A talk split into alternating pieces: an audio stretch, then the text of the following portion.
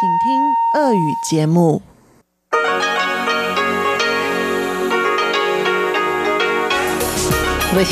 Международное радио Тайваня. Здравствуйте, дорогие друзья! Вы слушаете Международное радио Тайваня. В студии у микрофона Чеченой Куулар. Сегодня 14 февраля, День влюбленных или День Святого Валентина, с чем я вас поздравляю. Ну а в часовом эфире передачи для вас прозвучат выпуск главных новостей и тематические передачи. Передача «Азия в современном мире» с Андреем Солодовым, передача «Экскурсия на Формозу» с Марией Ли и передача «Ностальгия» с Лили У. Оставайтесь с нами.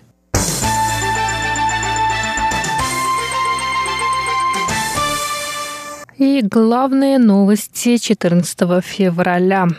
Круизный лайнер «Вестердам», на борту которого не выявлены случаи заболевания новым коронавирусом, прибыл утром 13 февраля в порт Сиануквиль в Камбодже. На борту лайнера находятся двое тайваньских граждан. Всего на борту судна 1455 пассажиров и 802 члена экипажа. Лайнер «Вестердам» 1 февраля отправился из Гонконга в двухнедельное плавание. Пассажиры должны были посетить несколько стран Азии и 15 февраля высадиться в Йокогаме в Японии. Однако власти Японии, Филиппин, Гуама, Таиланда и Тайваня отказались принимать лайнер из-за опасений распространения вируса. Пассажиров и членов экипажа лайнера согласились применять только камбоджийские власти. В Камбодже им проведут анализ крови на наличие коронавируса. В Центральном противоэпидемическом командном пункте сообщили, что тайваньцы, находящиеся на борту лайнера «Вестердам», по возвращении на Тайвань проведут 2 недели на карантине.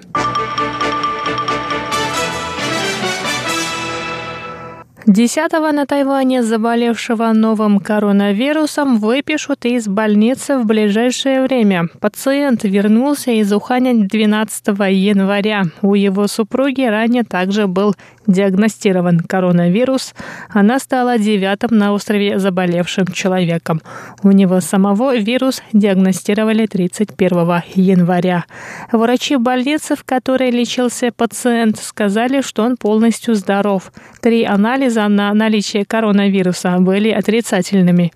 Сам пациент рассказал журналистам о чувстве вины, вызванном обрушившейся на его семью агрессией со стороны окружающих. По его словам, члены его семьи стали врагами общества после того, как у него подтвердили заражение. Он сказал, что во время лечения научился сочувствию. Он также поблагодарил врачей и медсестер больницы и добавил, что ему повезло родиться на Тайване, где есть качественная медицина.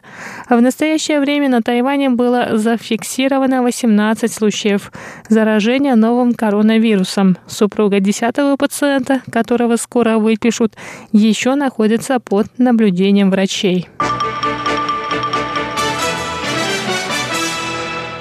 Кабинет министров Филиппин обсудит 14 февраля запрет на въезд тайваньских туристов, который правительство этой страны ввело ранее.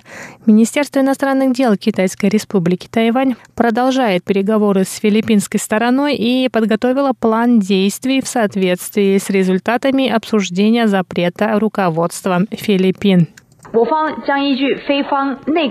Мы примем во внимание результаты заседания Кабинета министров Филиппин и решим, какие ответные меры введем. В настоящее время переговоры с филиппинской стороной продолжаются. Мы надеемся, что Филиппины примут верное решение.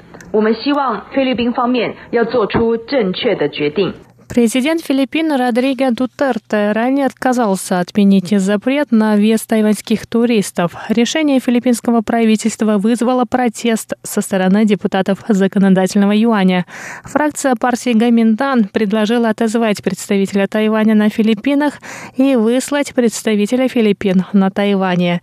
Другие депутаты предложили пересмотреть новую политику продвижения на юг и оценить ее результаты, в том числе касающиеся меняющиеся отношения других стран к Тайваню и принципу одного Китая. Решение о запрете на въезд тайваньских туристов правительство Филиппин объяснило принципом одного Китая, которого придерживается Всемирная организация здравоохранения.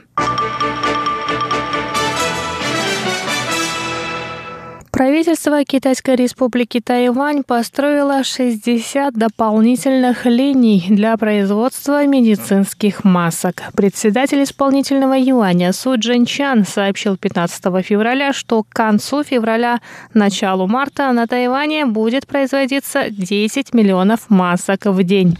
В обычное время на организацию 60 производственных линий ушло бы полгода, но ввиду острой нехватки медицинских масок на Тайване это время было сокращено до 1 месяца. Первые 9 производственных линий начнут работать уже завтра, 15 февраля. С завтрашнего дня производственные линии начнут работать одна за одной. К концу этого, к началу следующего месяца, производственная мощность будет увеличена до 10 миллионов масок в день. Таким образом, Тайвань станет второй страной в мире по объему производства медицинских масок. Мы видим, что испытание бедой – лучшая проверка. Сила и крепость проявляются в сложных условиях.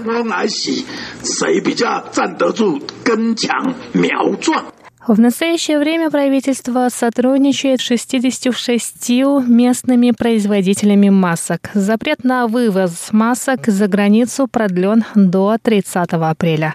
Что касается медицинского спирта и бесконтактных термометров, в настоящее время на острове нет дефицита этих товаров.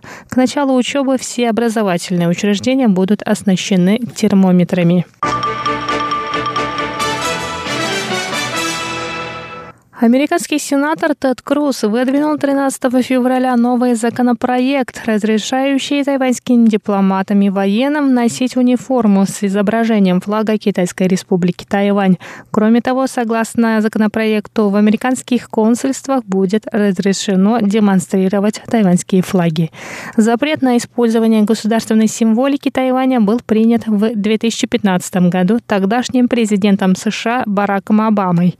Сообщается, что меморандум о принципах взаимоотношений с Тайванем, включающий запрет на использование тайваньской государственной символики, был подписан под давлением Китайской Народной Республики. Новый законопроект подписали 8 сенаторов от Республиканской партии Соединенных Штатов Америки. И на этом выпуск новостей подходит к концу.